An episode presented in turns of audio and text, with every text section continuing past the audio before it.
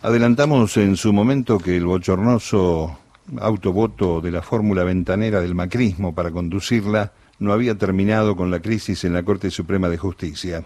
El comando del Poder Judicial argentino, con imagen y prestigio en el quinto subsuelo, derrama su precariedad institucional en los juzgados federales, en particular los de Comodoro Pi, acomodando causas y juzgados a la medida del republicanismo de Morondanga. Parecen discusiones de otro nivel, lejos del pueblo, pero el rol destinado a sostener y respetar la Constitución que se le confiere al máximo tribunal se articula con las libertades, los derechos y obligaciones y la seguridad de la ciudadanía. La jueza Elena Highton de Nolasco fue propuesta para integrar la Corte por Néstor Kirchner cuando Alberto Fernández era jefe de gabinete. Luego de que Horacio Rosatti y Carlos Rosencrantz se autoproclamaran presidente y vice con sus propios votos, presentó su renuncia, que desde luego viene montada en una queja por las formas y por el papelón institucional. Highton siempre tuvo buena relación con los oficialismos del Ejecutivo. Había negociado con Macri su continuidad a pesar de la posibilidad de jubilarse a los 75 años, entonces de la mano del ahora reprobado Rosencrantz.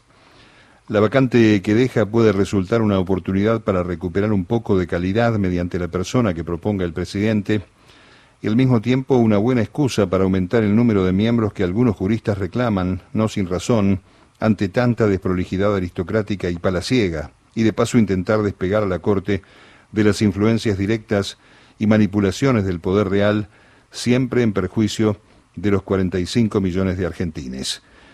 Muchos ciudadanos llevan años reclamando que se haga justicia mientras ven la batalla del poder en la estratosfera.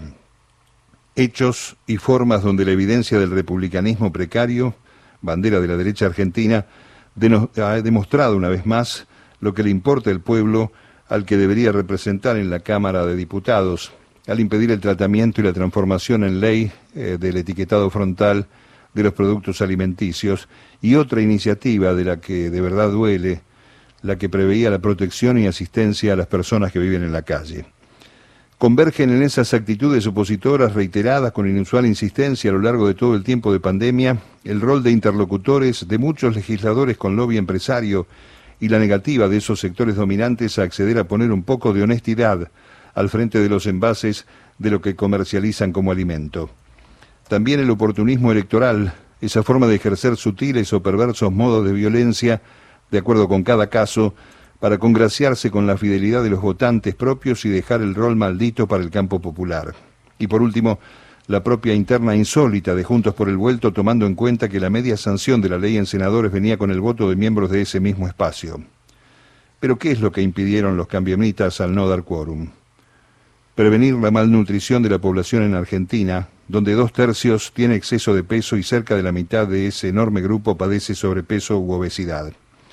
Por supuesto que lo más doloroso de esas estadísticas es la inclusión de niñas en esos cuadros, principales víctimas en los procesos de buena alimentación, calidad nutricional y, como a todos, una cuota de honestidad para saber elegir qué comemos. Pero sin entrar en las descripciones de la eventual pérdida de la posibilidad de contar con esa norma, en la actitud de la oposición, por más que se la quiera defender, subyacen las acciones y los discursos típicos del PRO, espacio al fin y al cabo dominante de la alianza de derecha y su subordinación a los intereses de PepsiCo, Arcor, Coca-Cola, Kraft, Molinos, la Cámara de Empresas Estadounidenses en la Argentina, las cámaras lechera y azucarera y todos los nucleados en la Coordinadora de Productoras Alimenticias, la COPAL. Todos habituales aportantes y respaldo del gobierno macrista que añoran el modelo del libertinaje empresario y el pedal financiero. Afortunadamente, fueron testigos de otro fraude legislativo opositor las organizaciones de la sociedad civil que fueron al Congreso con la idea de acompañar la sanción de la ley y se internacionalizó la vergüenza porque al proyecto lo empujaban UNICEF, las organizaciones Panamericana y Mundial de la Salud y la de las Naciones Unidas para la Alimentación y la Agricultura, organismos siempre de dudosa fuerza, pero que dejarán al descubierto el fracaso, seguramente sin destacar las responsabilidades. Por culpa de esta actitud del republicanismo declamado pero berreta, seguimos viendo, o seguiremos viendo, envases donde se leerá que puede contener algo de la materia esencial del producto del que se trata, tragando grasas saturadas y azúcares, aún en los lindos envases verdes. Quieren una democracia irrelevante, sostienen intereses antipopulares y es posible que si ganan la elección de noviembre, en el 23 lleguen de nuevo a ser gobierno. Allí solo les faltará quitar la palabra salud de las estrofas del himno. Firmado Mario Giorgi. Muy bien, querido Mario, como siempre, muchísimas gracias. Ustedes, gracias por la atención dispensada. Faltaba más. El editorial lo van a poder oír.